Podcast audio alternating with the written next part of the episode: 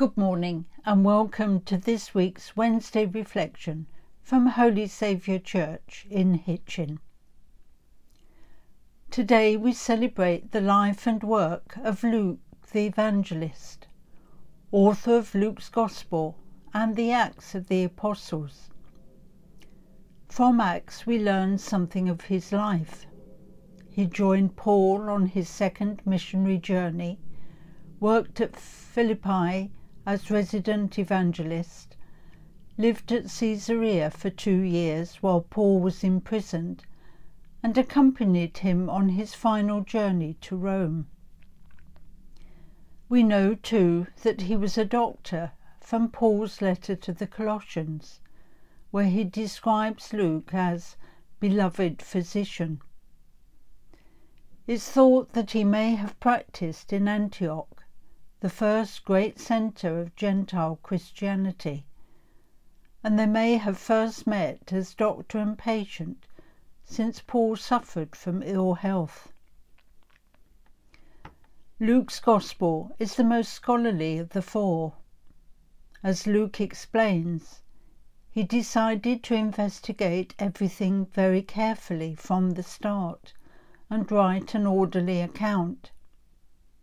He makes extensive use of Mark's Gospel and sources, as well as material found in Matthew, especially the sayings of Jesus. Crucially, however, about half of Luke comprises stories and teachings of Jesus which are not found elsewhere. For instance, the account of the Nativity and the parables of the Prodigal Son and the Good Samaritan. Luke was writing for an educated Gentile world, and his Gospel therefore has few quotations from the Old Testament. He shows that Christianity is not an obscure Jewish sect, but potentially a world religion. As might be expected from a doctor, Luke shows an interest in social questions, with an emphasis on Jesus' concern for the disadvantaged in society, and women are also given a prominent place in the Gospel story. He also stresses the work of the Holy Spirit, both in the life of Jesus and as a guide and inspiration for the Christian community. Luke's Gospel has been described as the most beautiful book in the world, and without Luke we would not have the words of Mary's Magnificat or Simeon's Nunc Dimittis.